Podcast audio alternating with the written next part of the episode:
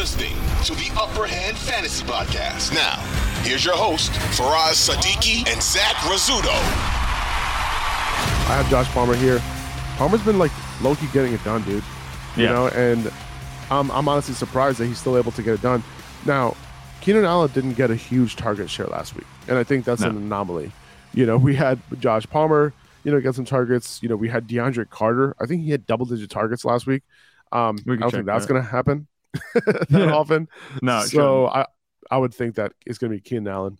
Yeah. I would assume that Josh Palmer is going to be the guy, you know, getting targets behind him before DeAndre Carter does. So I think the targets are going to be re- going to be redistributed this week. We had DeAndre Carter. Yeah, he did have 10 targets last week and he caught seven of them and he did score a touchdown. So that was a good week for him. But like we said, this is going to reshuffle. Keenan Allen should get full complement now. That might have been the test run last week to see.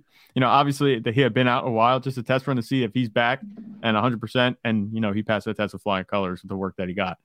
Having Keenan Allen back, I think benefits Josh Palmer a ton. And that's going to help him stay relevant these next few weeks. With Mike Williams out, I mean, and Keenan Allen in the lineup, Justin Herbert has looked like a completely different quarterback. He looks like the Justin Herbert that we've come to know. Um, and I can't say I didn't call it. I did. But um, he looks really good. And with Justin Herbert throwing very well and the offense in very good matchup this week against the Raiders, you know, I wouldn't be keeping Josh Palmer out of my lineup if I had him. He, he could have a huge game. And he did. I think it was through two or three weeks ago, three weeks ago, maybe, in the game where he wasn't supposed to have a big game.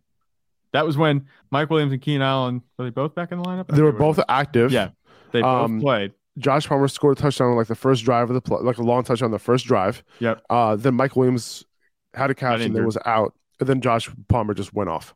Yeah. After that. So I guess maybe because now he's supposed to do well, he won't. We'll see. it's it's a it's a high scoring matchup. It's against against Vegas and a good it's a good matchup too.